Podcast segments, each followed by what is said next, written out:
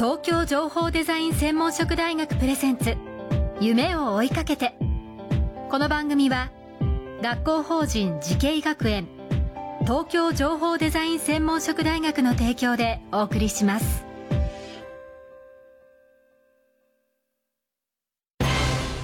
こんな未来あったらいいな。こんな世界できたらいいな。情報とデザインの新しい学びをクリエイト。才能と未来を共に育てる学校法人慈恵学園東京情報デザイン専門職大学。オープンキャンパス開催中。詳細はホームページへ。夢それはもうすぐ実現する。新しいコンセプトとテクノロジーであなたの才能と未来が開花する。学校法人慈恵学園東京情報デザイン専門職大学プレゼンツ。夢を追いかけてこんばんは安藤博樹です。この番組は各界のトップ世界に誇るリーダーたちとともにこれからの時代を担う若者たちへ夢と希望をお届けします。さあ、えー、今回東京情報デザイン専門職大学のキャンパスからお届けしております。まだ新しい、えー、この部屋の一部からねお届けしているわけなんですけども。そして今回のお客様は前回に続きまして東京情報デザイン専門職大学学長中鉢良二さんです。よろしくお願いします。中鉢でございます。よろしくお願いします。さあ今収録しているこの段階はまだ開学前なので、えー、まあ生徒さんたちがいるわけではありませんが4月からえー、新しい生徒さんそして先生職員の方がこの新しいキャンパスで夢に向かって活動していくというところなんですけども。いやあの楽しみですね学長。そうですね。もう待ちに待ってっていう、はい。えー、心待ちにしておりました、はい、あのこういう新しい建物の香り、うん、それもまたいいんです。私は好きなんですけど。も さあまさにここから、えー、これから学ぶ学生たちの未来が始まるわけなんですがえー、このキャンパスで学ぶ学生たちの10年後20年後ひいてはまあ100年後の未来をですね、えー、先生に語っていただきたいんですけどどういう活躍をしてほしいと思われてますか？そうですね。あのここではいろいろあの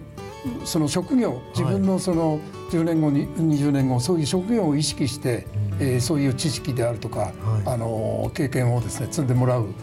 こういう大学なわけですけど、うん、出口としてはそのシステムエンジニアリングであるとか、はい、今風に言うとですね、はい、今日現在で言うとそういうものであるとか、うん、それからネットワークエンジニアリングであるとか、はい、えー、それからプログラマーとかそういったものをこうイメージするんだと思いますけど、うん、これからの10年20年どういうふうになってるのかっていうのは私自身よくわからないところもありますけど、うん、あの大学に入ってきたらあの学生たちにですね、これから20年後の自分の自己紹介してくださいということをやってみようかなというふうに思ってるんですよ。で彼らの方がやっぱり未来を切り開いていくんだろうというふうに思います。で私たちはあくまでそういうその夢の実現のためにですねお手伝いをしていこうとい。うふうに思います。で今世界のその今現在で世界がそので大きな企業っていうのは上位にほとんどがその IT 産業が入ってるわけですから、この流れっていうのはやっぱりあの成長イコール IT という、IT とともにみたいなあのいうところがありますのでこの流れはそんなにあの変わるものではないと思いますけれども、若い人たちと一緒にですね学びながら彼らの夢の実現のためにやっていきたいというふうに思ってます。特にこの番組でお届けしているのが情報もちろん、ええ、それをデザインする人材が日本には足りないので育てたいとおっしゃる方が多かったんですが、やはりそのデザインという部分もあえて学校の名前に入れたっていうのもそういう思いがあるんでしょうか？そうですね。あのやっぱりあの与えられたことをですね、はい、プログラマーだったらシステムエンジニアリングから言われたことをそのままプログラミングするんではなくて、はい、そういうもちろんそういう分野もありますけども自分で課題を見つけてですね構想をして設計をしてそういう構築をするとこう一連のこのデザインのプロセスをですねやれる人材になってほしいなというふうに思いますね。あの我々映像コンテンツを作るような人材も、えー、欲しいというところもあるんですけど、うん、そういった人材も育ってますね。もちろん、ええ、もちろんそうですね。あのゲームもそうですし、はい、映像のそういうあのコンテンツの制作であるとかですね、はい、そういったところでも活躍してくれるということを期待しております。それからもう、まあ、IT はもちろんですけどこれからあのいわゆる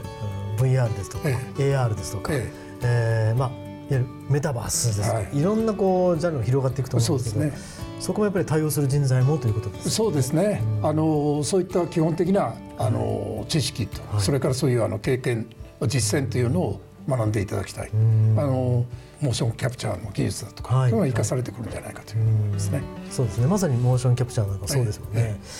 あの生徒さんたちには具体的には、ええどのようなこう目標まあ人によるとは思うんですが、ええ生徒さんたちにはどのような目標を、えー掲げてほしいと思われますか？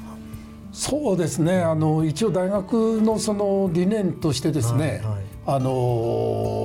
まあ、実践、はい。それから自立、ん。それから創造、まあ、クリエイティブな創造ですね。あの創造というふうに言ってますけど、やっぱりあのお与えられた課題に対してちゃんとこなせるというそういうスキルを持つ人間。はい。それから職業を持って、えー社会的に自立するうん。という自立、それからやっぱりあの課題を自分で見つけて自分で答えも出せると、い。設定してですね、うん。答えも出せるというそういうクリエイティブな想像力とこういうあの人材に育ってほしいなというふうに思います。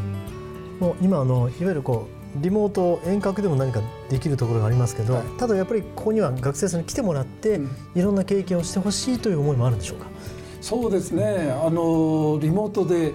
えーここはあのおインターンがですね、はい実際のあれは、えー600時間4ヶ月という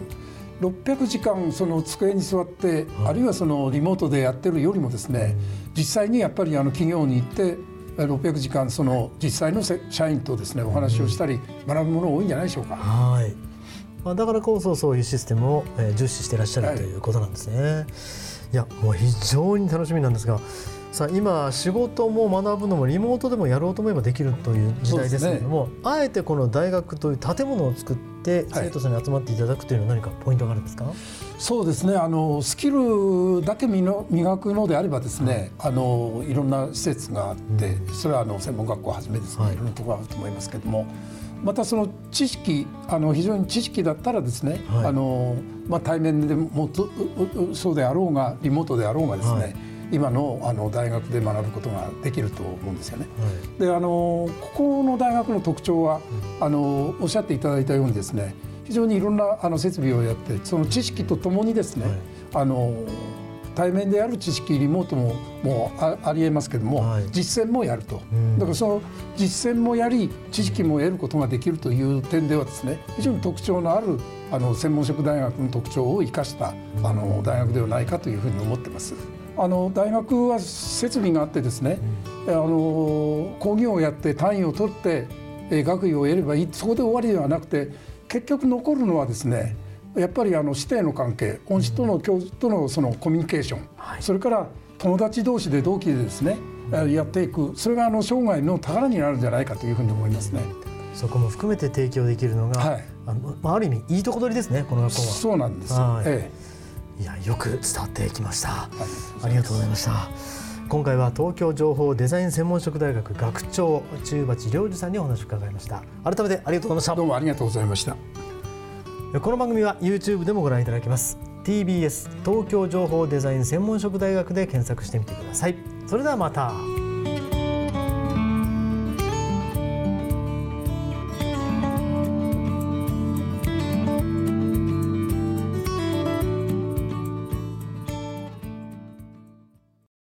情報工学と人工知能。メタバースとサイバーセキュリティ。情報とデザインの新しい学びがそこに。時代の即戦力を育てる。学校法人慈恵学園。東京情報デザイン専門職大学。オープンキャンパス開催中。詳細はホームページへ。